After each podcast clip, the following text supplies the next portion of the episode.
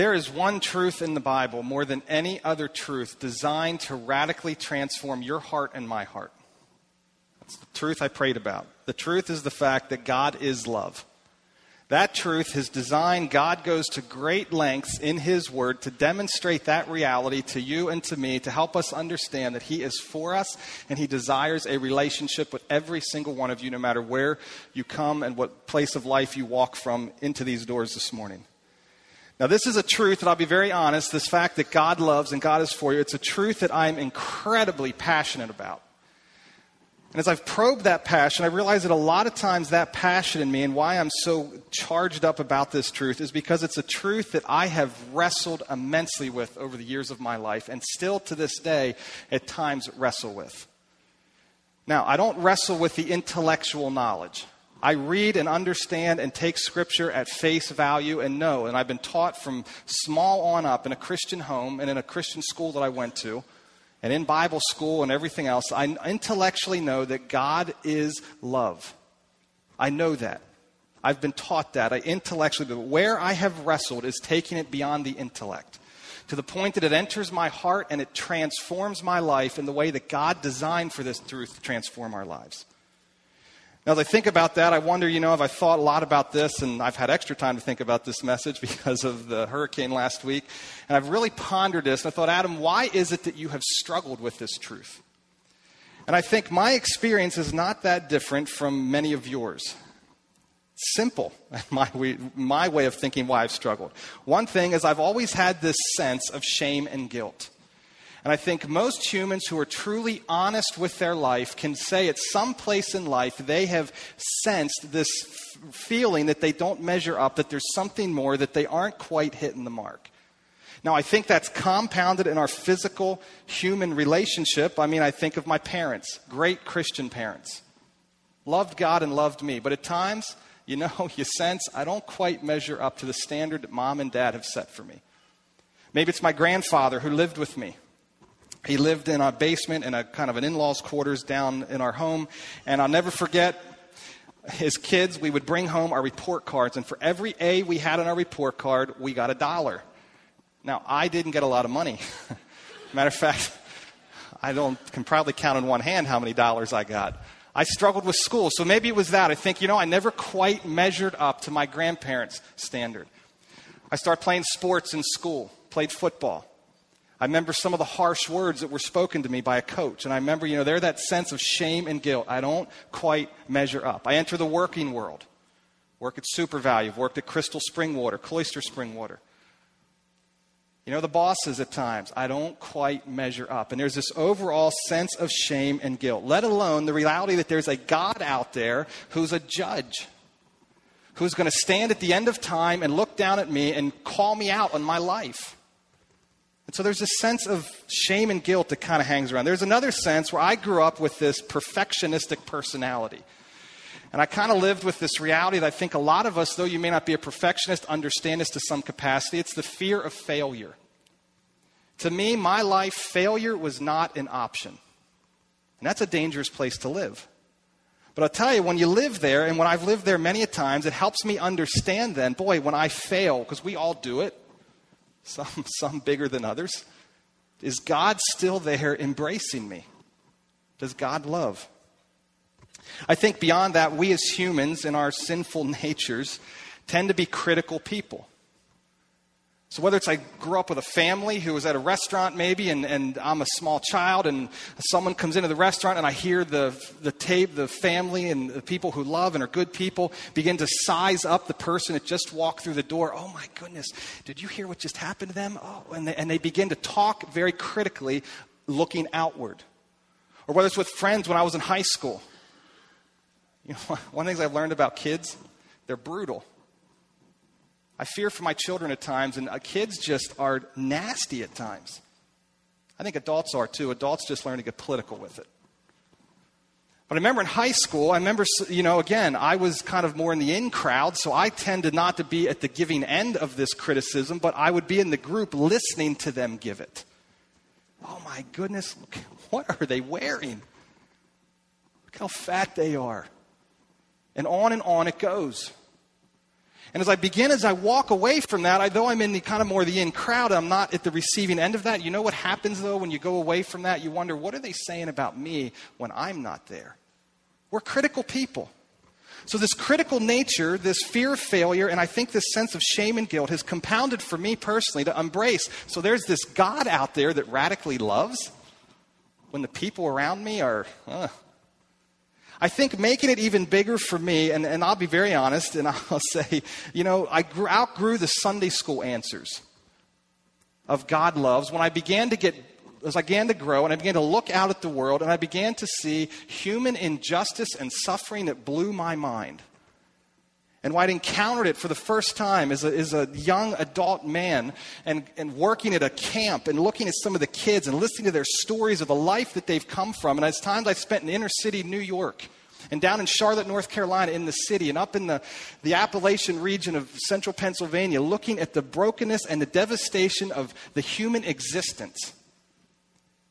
And then going bigger than that and looking at the Hitlers and the Saddam Husseins of the world and the genocides and the human sex trafficking and HIV AIDS. And you go on down the line with human suffering. I begin to step back and say, now, wait a minute, God, you're telling me that you're a God of love?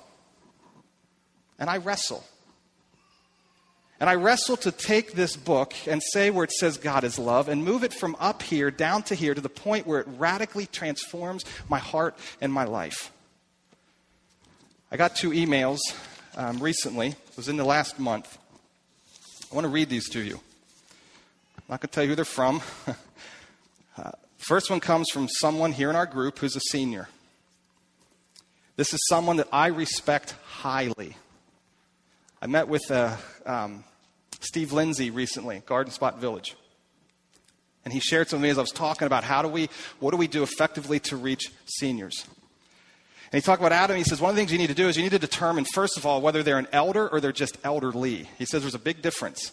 People can get old and really crotchety, they can get old and nasty. He says, or people can grow old and sweet. And you want to work with those who've grown old and gotten sweet. This person who sent me this email is one of the elder category. I have high respect for them. They're the pinnacle in me of the Christian faith. And I hope that it's someday if God tarries and he doesn't return, I can attain and walk the way that this person has. Suffering entered this person's world a number of years ago, and here's what they said. They said, I'm enjoying the series you have preached in 1 John. Thanks. The one in God's love touched my heart. Then they went on to elaborate on what they have been through in life. I never doubted my faith, referring to this period of time, but I felt that God didn't care about me anymore from someone that I look to and have high respect for. Now, this second one is a Facebook message I got. This is from someone in our community, not here on a weekly basis, someone that we've, I've been reaching out to. Someone who is uh, in midlife and single. And listen to this. They, they, they're struggling to understand who God is, and they write this I'm not at a good place right now. I don't know where to turn or who to talk to. I'm crying out to God, but at the same time cursing Him. Am I going crazy? Does God turn His back on people? After a period of time, I fear that He has done this to me. Is there any way to get Him back? I don't know why, but I feel like I don't have much time left. I know that that must sound weird, but this thought keeps nagging me. I need to know. Listen to what this person needs to know. I need to know that God loves me and forgives me. They go on and write this. This is profound. When I live in a world of people who can't love and forgive, it is hard for me to imagine that a God I can see, can't see, can love me. Please don't think I'm crazy. I'm just a person trying to figure out how to handle so much pain and emotion from years past. People wrestle with the love of God. It's normal. But I'll be honest, scriptures, and we're going to look at in 1 John this morning. It is a truth that when we can get more than just our intellectual heads around it, it is a truth that is designed to radically transform your heart and mind, to transform your life and the community around us. So it's one as we open up, open up with me the book of 1 John. Continuing our studies. We've been there this summer. 1 John chapter 4. Okay, if you're not familiar with your Bibles, you're going to find 1 John towards the back. It's a few, few uh, small books from the back of the Bible. 1 John chapter 4.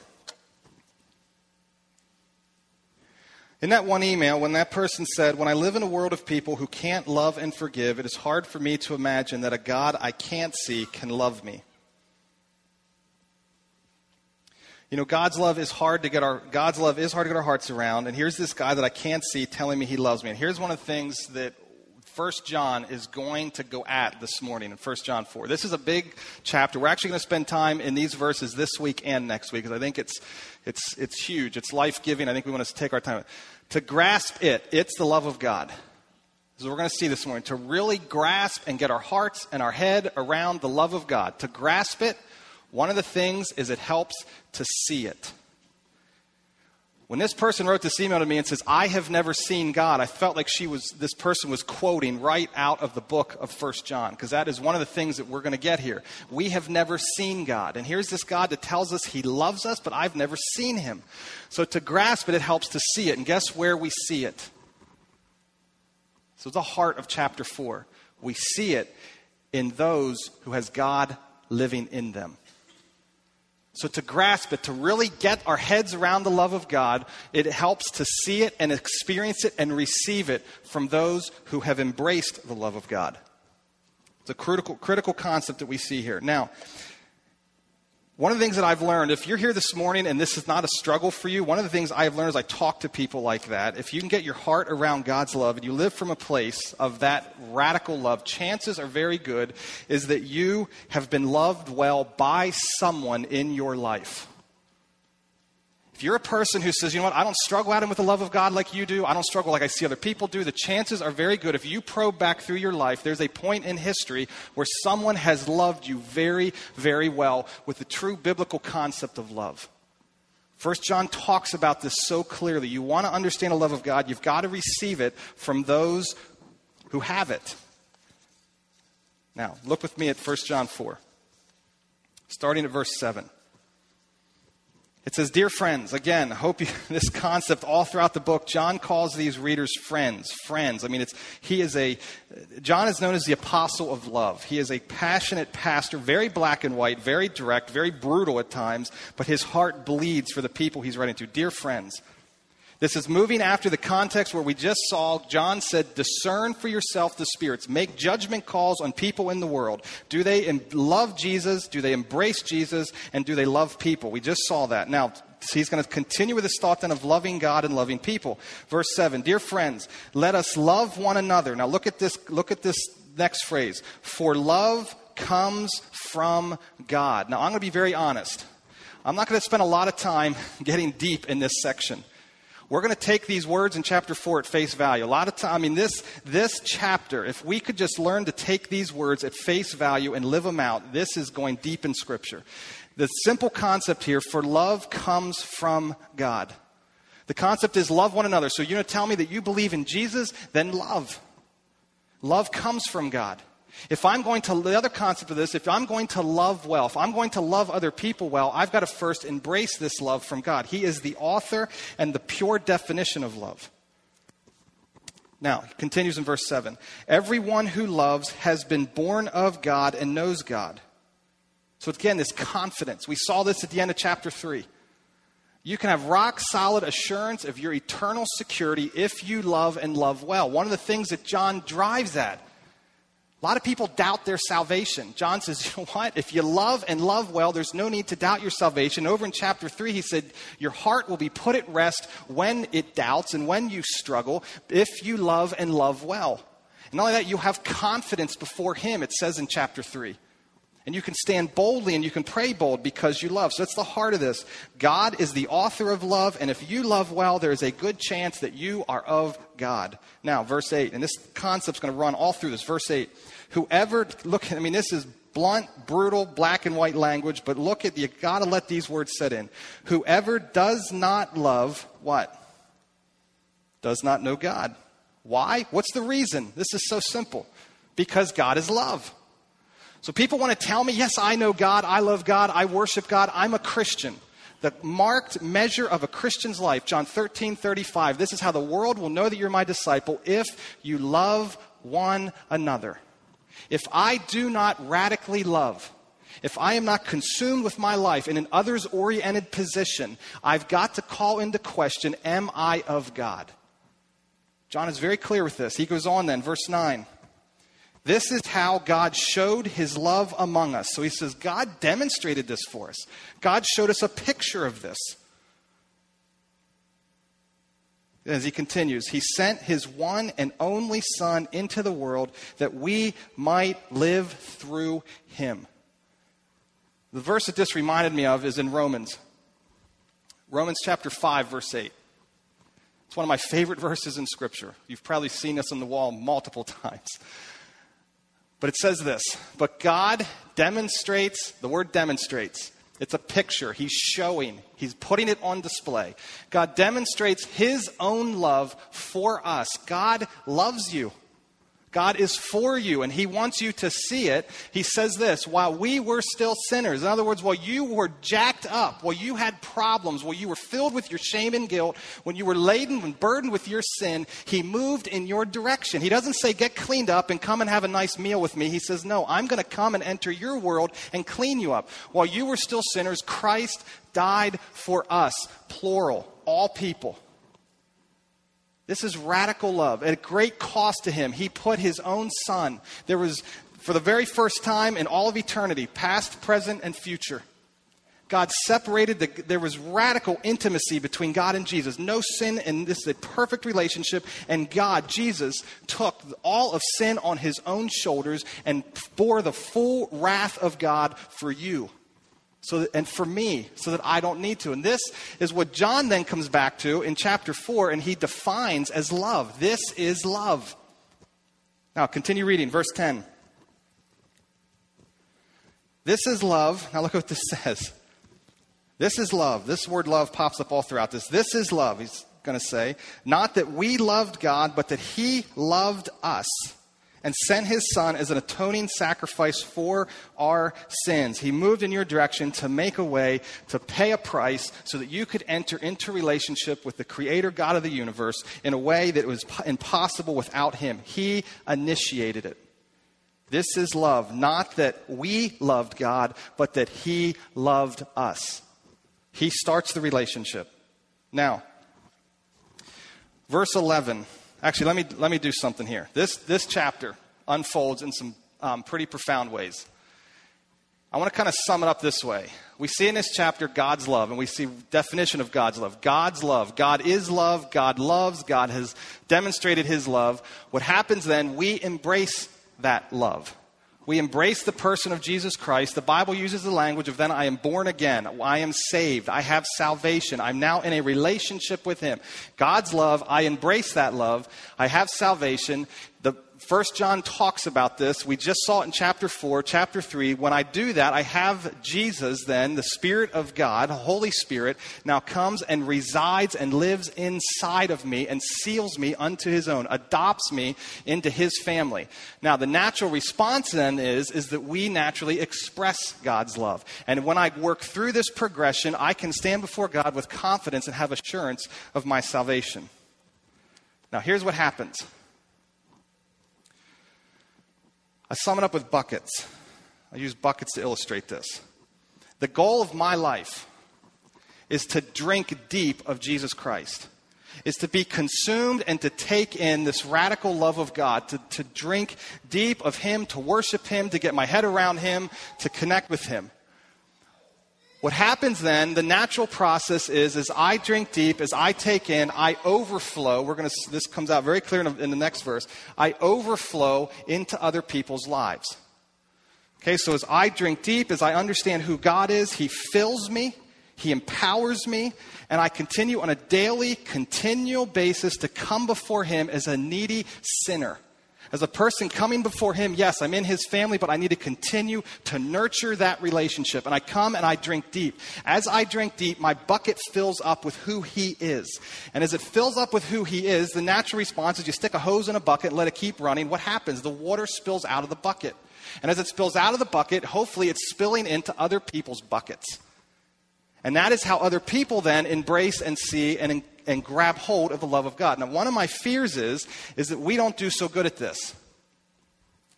One of my fears is, is, is we have a lot of our buckets turned upside down. We're trying to love people and love people well. We try really hard. And here's what I've learned is all human beings, the scriptures teach, whether you love God or not, whether you are a Christ follower or not, what's true of every single human being is you have the divine image stamped on your heart and on your life. Every human being, in some capacity, has God stamped on their hearts and lives. So, in some capacity, we have God in us, in some capacity. You may not be in a saved and a life giving relationship with God, and you may be separated eternally from Him, but in some capacity, you have His image in you. So, what I find happen is we go to give our lives away to other people without first receiving from Him. So, we go to give it away. So, this is someone's life, they're giving their life to me. So, I go and I drink it down. Mm. Ah, thanks for giving to me. Now, you notice what happens? Our lives are soon empty and they're shallow and there's nothing left. There is still droplets of water in there. The divine is still in some capacity in my heart and in my life. It's there. So in some capacity, I still have some in there. But what we end up doing then is I've given everything away I have to give. I'm not being filled up. So what we do is we turn our lives upside down and we shake. It's like trying to get that last little ice cube out of the, out of the cup. It's one of the most frustrating things in the world. I love chewing on ice. I, I, I, don't I guess I'm anemic. I've been told that that can be a sign of that. But you get that last little ice in it gets, we sit there and we shake and we shake and we shake trying to love other people. And it's miserable. It's duty. It's hard. It drains us and breaks us. And we get through into this point in life where we're just depressed and we're like, I cannot want to give another thing to that person because there's nothing coming in, because our buckets are upside down, because we're focused all of our attention on that person, shaking and shaking and shaking. And that's what the picture is. God is saying, I'm here, I love you, I'm for you, I'm trying to give to you. This is, I think, why many marriages struggle. I look at over the years of the conflict at, at times when Tanya and I have had conflict, and a lot of times it's at times when I'm either self absorbed and my bucket's upside down, or at times when I'm so focused on my wife that I cannot see and worship this magnificent creator God of the universe. So my bucket isn't right side up, drinking from him, getting his perspective, taking it in deep, so that then I can overflow to my spouse. That's why so many human relationships fall apart because we're, this, this chapter says God is love. We love because He first loved. So if I'm not embracing and drinking deep of His love, I am going to have a very hard time loving other people. So the challenge this morning is to drink deep of His love. Now the chapter goes on. Verse 11. Verse 11 and 12 are, pro- I mean, these, these verses alone just confront me and hit me square in the, square in the heart. Verse 11, dear friends, there it is again. It's this passion pouring out of John saying, I am for you. I want you to see this. Since God so loved us, here this argument is again, this argument's used all throughout this chapter. Since God so loved us, we also ought to love one another. Then comes verse 12. Verse 12 is cool.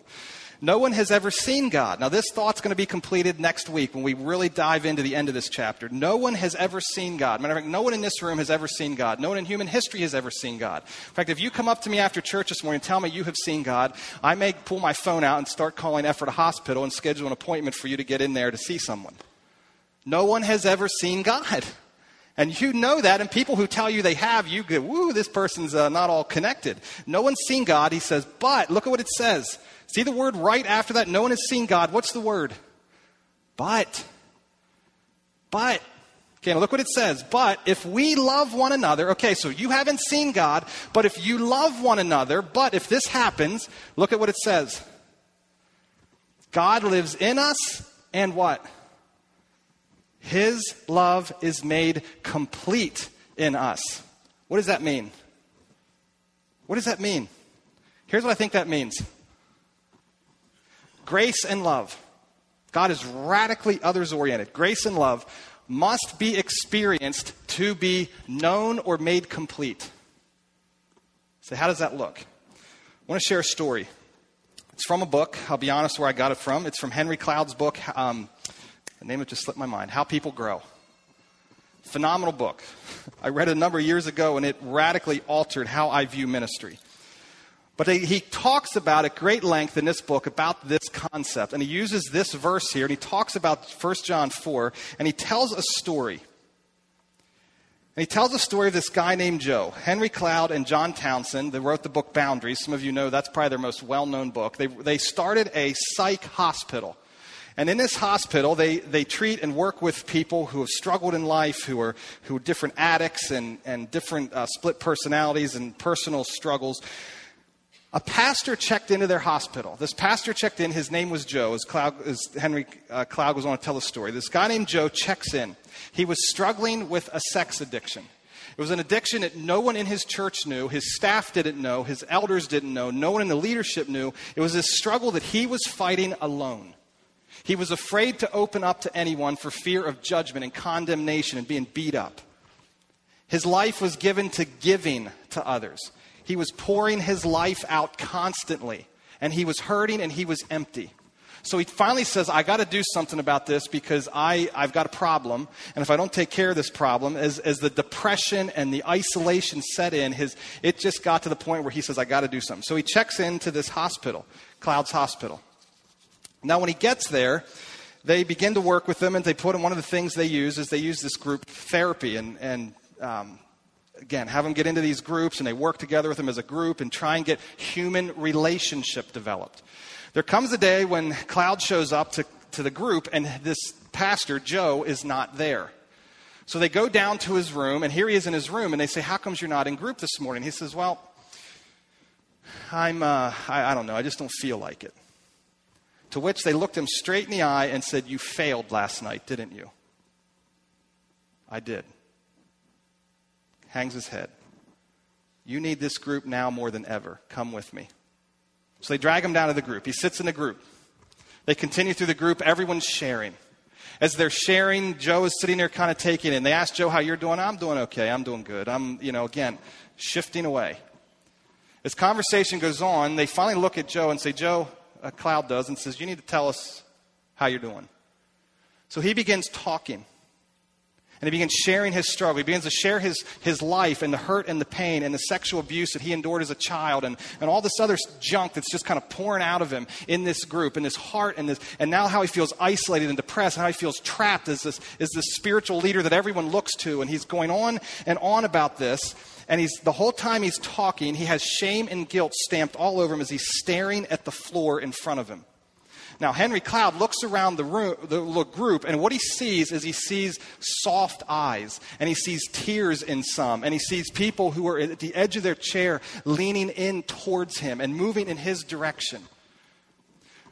So Henry Cloud wisely stops and he looks at Joe and says, Joe, I need you to not talk anymore unless you can do it looking at people's eyes. Joe says, I can't do it. He says, Look up at their eyes.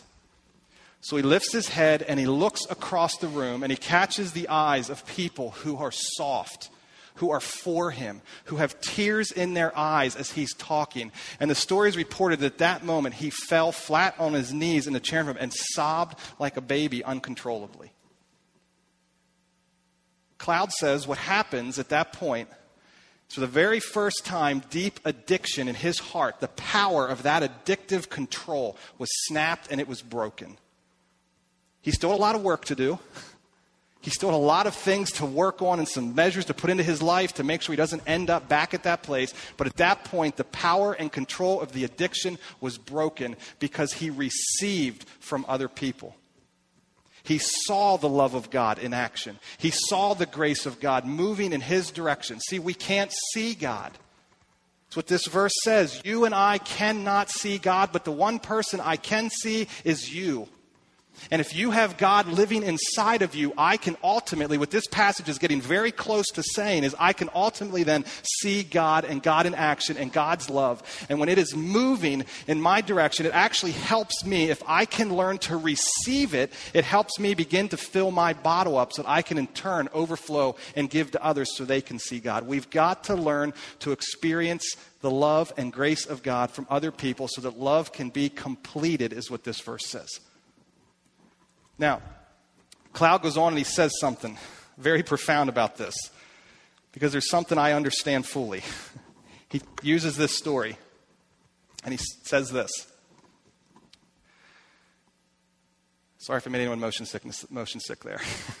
grace and love can be available to us, but we might not be available to grace and love. And one of the things he wrote about that because he used the life of a pastor to illustrate this. What does a pastor do? What's a pastor's job? It's to give, isn't it? To pour myself out to give to hundreds of people, to leaders, to, to the elder board, to Chris, to my wife, to my family. That's a pastor is a good spiritual mature person who has arrived and he's giving. Right? I don't think so, but that's what a lot of people view the pastor. Joe had slipped into that, the story he tells. And what I have found is I've probed what a lot of time what we struggle to do why I think sometimes I struggle with the love of God to really internalize it is because I don't open myself up very well to you, to Chris, to my wife, to Jonathan, to Gerald. Why don't I? Well, I think it's a big thing called spiritual pride, first and foremost. Spiritual pride's ugly, it's gruesome. I kind of look at, well, my job is to give, my job is to teach, not to learn, my job is to be self sufficient, my job is to constantly be pouring myself out. And as I'm pouring myself out, I'm simply emptying myself of all God's love.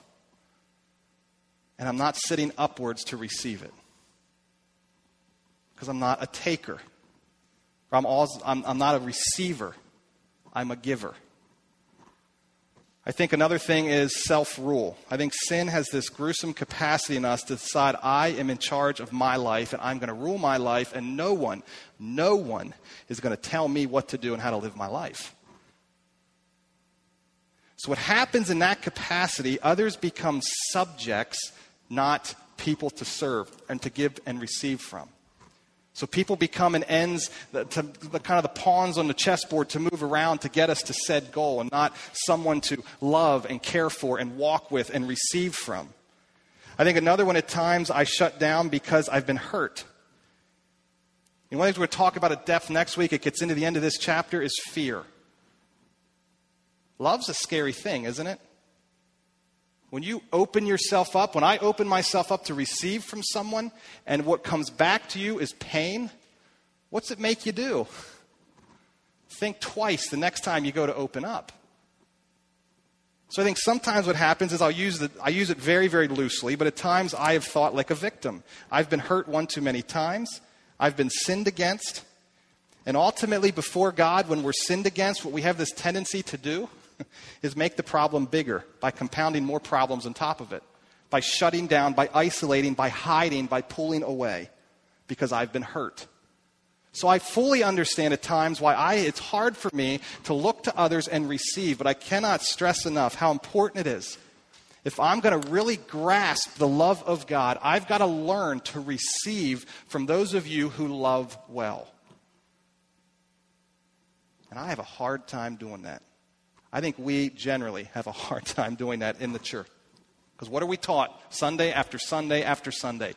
Go into the world, be a light into the world, storm darkness, give, serve. And you go on down that line. That's all phenomenal stuff. But if I'm not doing it from a place of receiving, I'm never going to get out there and serve well. So take in the love of God. Now, this verse, this chapter continues. Verse 13 we know, here again, you want to have assurance of your salvation. It's one of the reasons we look at the, John. It's one of the reasons he wrote. We know you have assurance. We know that we live in him and he in us because he has given us his spirit. It's that graph we looked at earlier.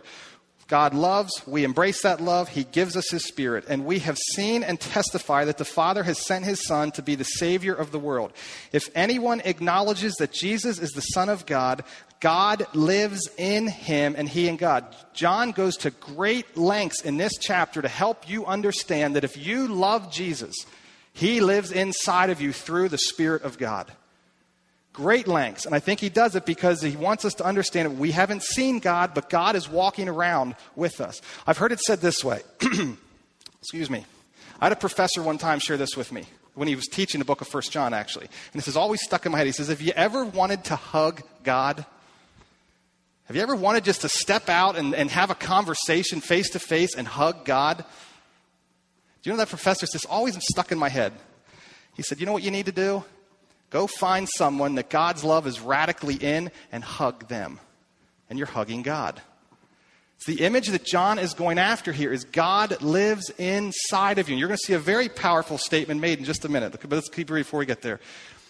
Verse 15 If anyone acknowledges that Jesus is the Son of God, God lives in him and he in God. It's this I am in God, he is in me. And so we know and rely on the love God has for us. So we know it, it's an experience, we receive it, and our cup is faced upward and we are taking it in. We are relying on his love.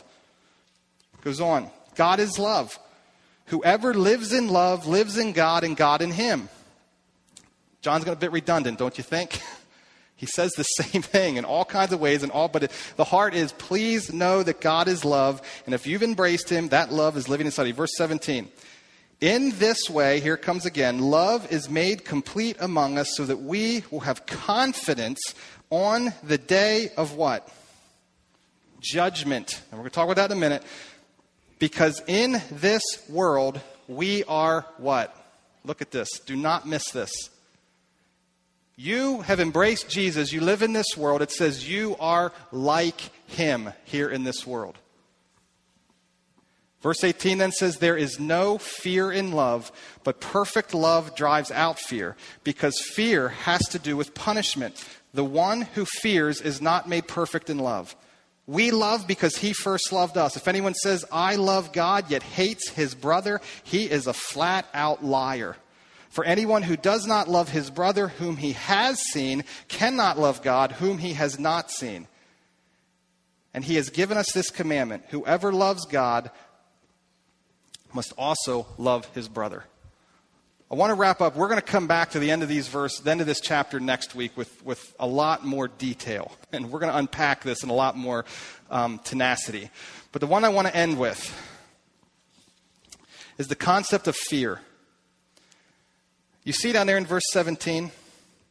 It says, You can have confidence on the day of judgment. In verse 18, there is no fear in love, but perfect love, God's perfect love, drives out fear because fear has to do with punishment.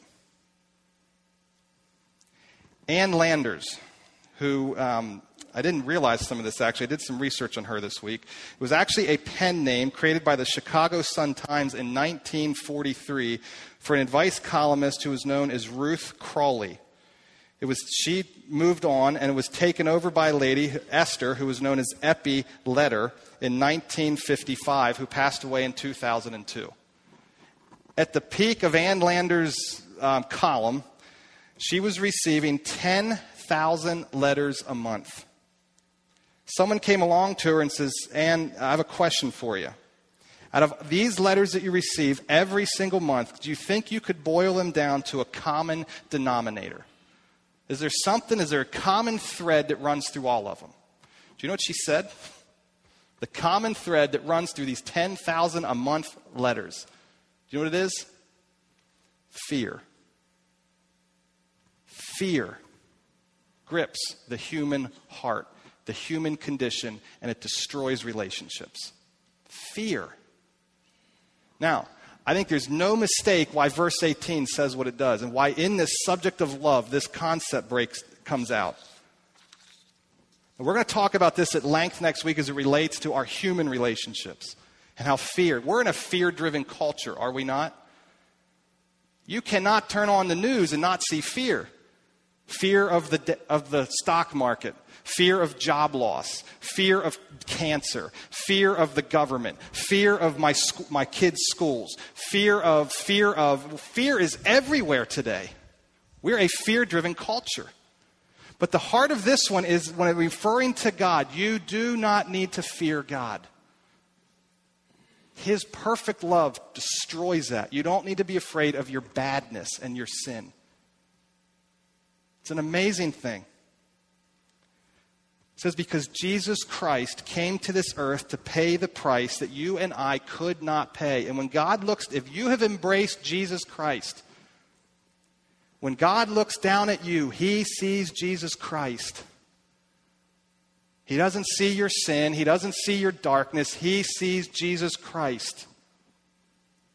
And when it talks about judgment, it's not referring to the same discernment and judgment that John, it's a different word than what John uses earlier in the chapter. This is referring to eternal damnation. Condemnation would be maybe a better word for it. This isn't making a discernment of, well, you know what, Adam? you didn't do so well here. You could probably do better here. But this is referring to eternal damnation and permanent separation, which is the, which is the epitome of hell from God. He says, You do not need to be a fearful because I am for you. Jesus has paid the price. You embrace Jesus, fear is gone. I come back to that email I started with, those two emails.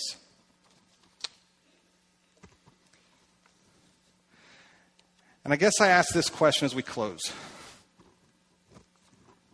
Am I, Adam Nagel, are you, wherever you're at this morning, drinking deep of the love of God? Is your container faced upwards? Are you receiving it? Have you embraced it? Are you allowing others who love God to speak into your life, making it possible for you to get your head around and your heart around the love of God? Why do you come to church and say it's to drink deep, to be motivated, to be encouraged by the Word of God so you can continue to take Him in? Get up in the morning, have a quiet time. Why do you do it?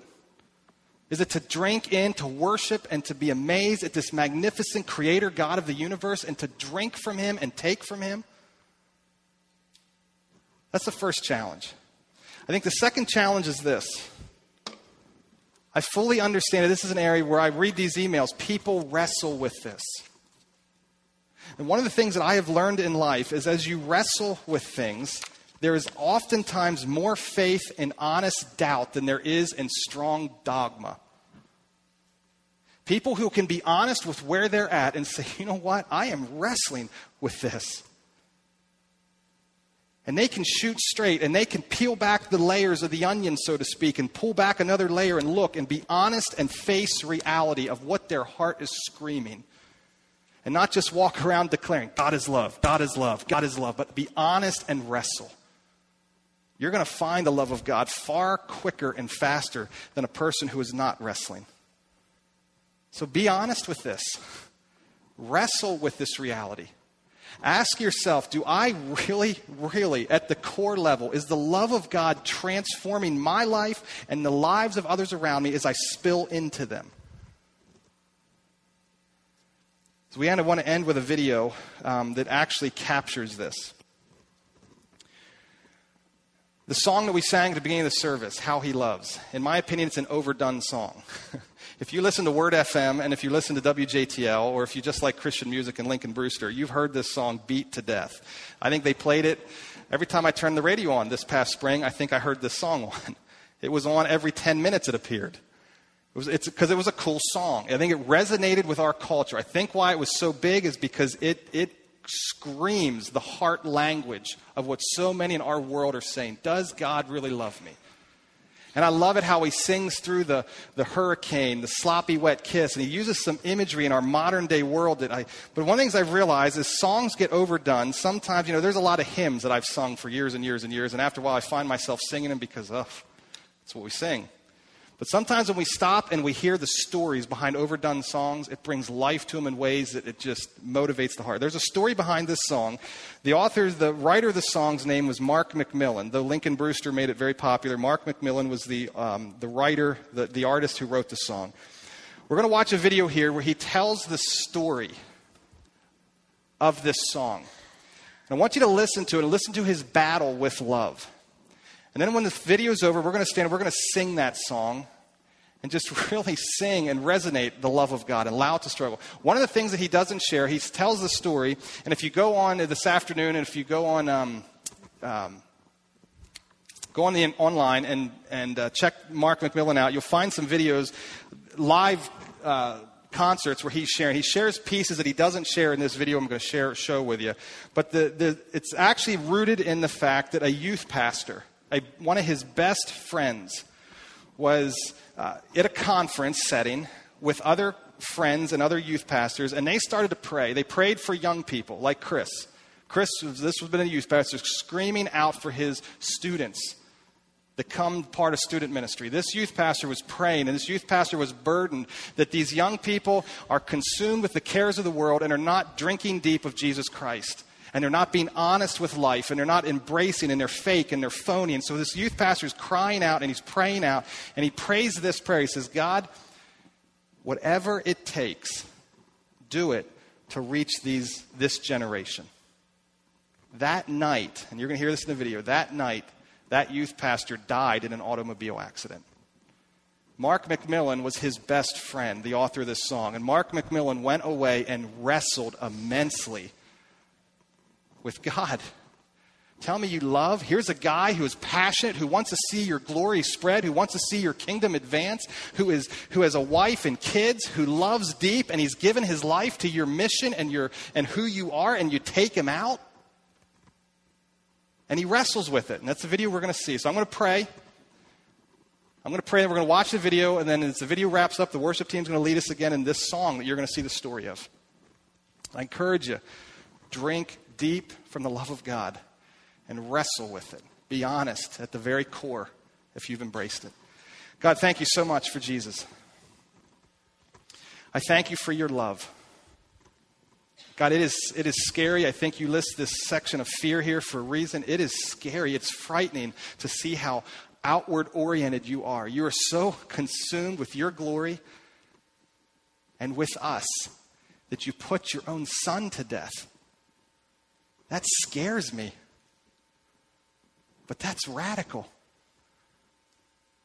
That reaches into my heart and touches in ways that nothing else in our human experience does.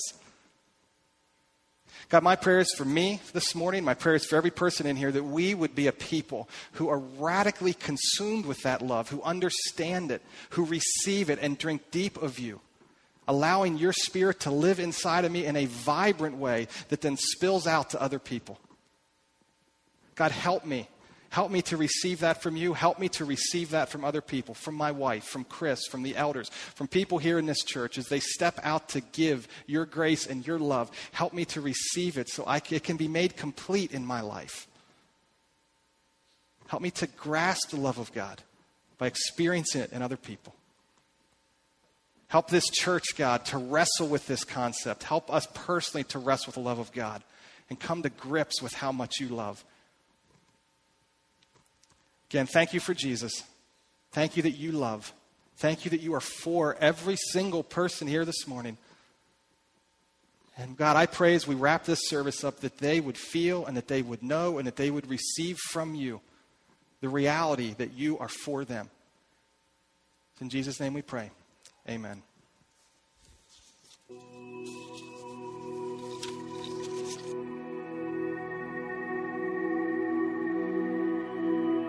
Love can be such a non word sometimes. It loses its meaning, its potency, you know, like I really love a cheeseburger. And then I really love, you know, like a sunny day, and then I really love my family. Like they're, none of those loves are remotely the same. They're totally different things, you know. it's really difficult to write a song about love or even use the word love in a song, you know, because of what does it mean? What does it really mean, you know?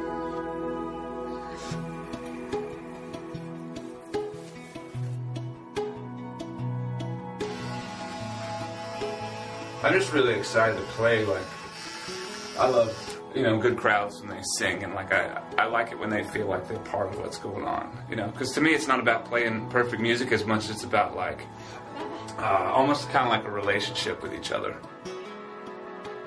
About seven years ago, when I was down in Jacksonville, Florida, I flew down there to work in the studio, and while I was down there, we got a call that several of our friends had been in a, a really bad car accident. And um, later on that night, I found out that uh, one of my best friends, uh, Steve, had died as a result of injuries from that accident.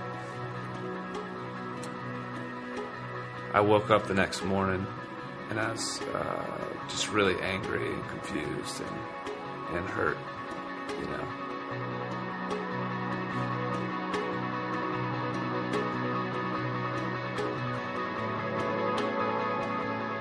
And I process things through music. You know, that's just how I do um, deal with my issues, and so um, I really needed. I felt that I really needed some sort of. Um, I needed to have some sort of conversation with God because I was really, really frustrated. I felt like there's some things I needed to say, and so that's what I would do through the music, and that's really a lot of where the song "How He Loves" came out of. Was I needed these words, I needed this conversation. I'm really looking forward to playing music tonight. I'm really excited to um, be with all the people who are going to be there. He is jealous of me.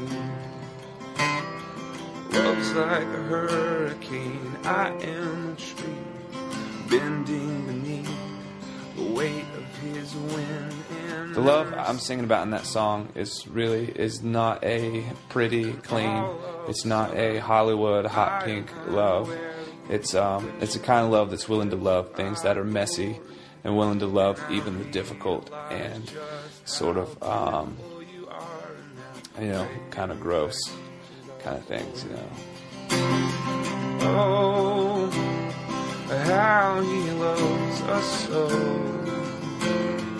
Oh, how he loves us. How he loves us. That's really the kind of song I wanted to write is through this frustrating period, and he could. You know, in my anger and my resentment,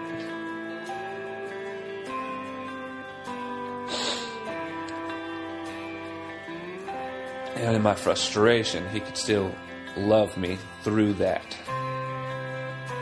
You know, and, and in this process of dealing with the uh, my buddy dying, and um, he could love me through that, and he was okay. He wasn't, you know, offended at the fact that I was angry at God. Just looking at these old uh, lyrics, you know, you think after seven, seven, seven years, but still really tough. This song isn't a celebration of weakness and anger. It's a celebration of a God who would want to hang with us through those things, who would want to be a part of our lives through those things. And despite who we are, He would want to be a part of us and be a part of our community and be a part of our family. And that's that's the kind of love I, I think I'm talking about.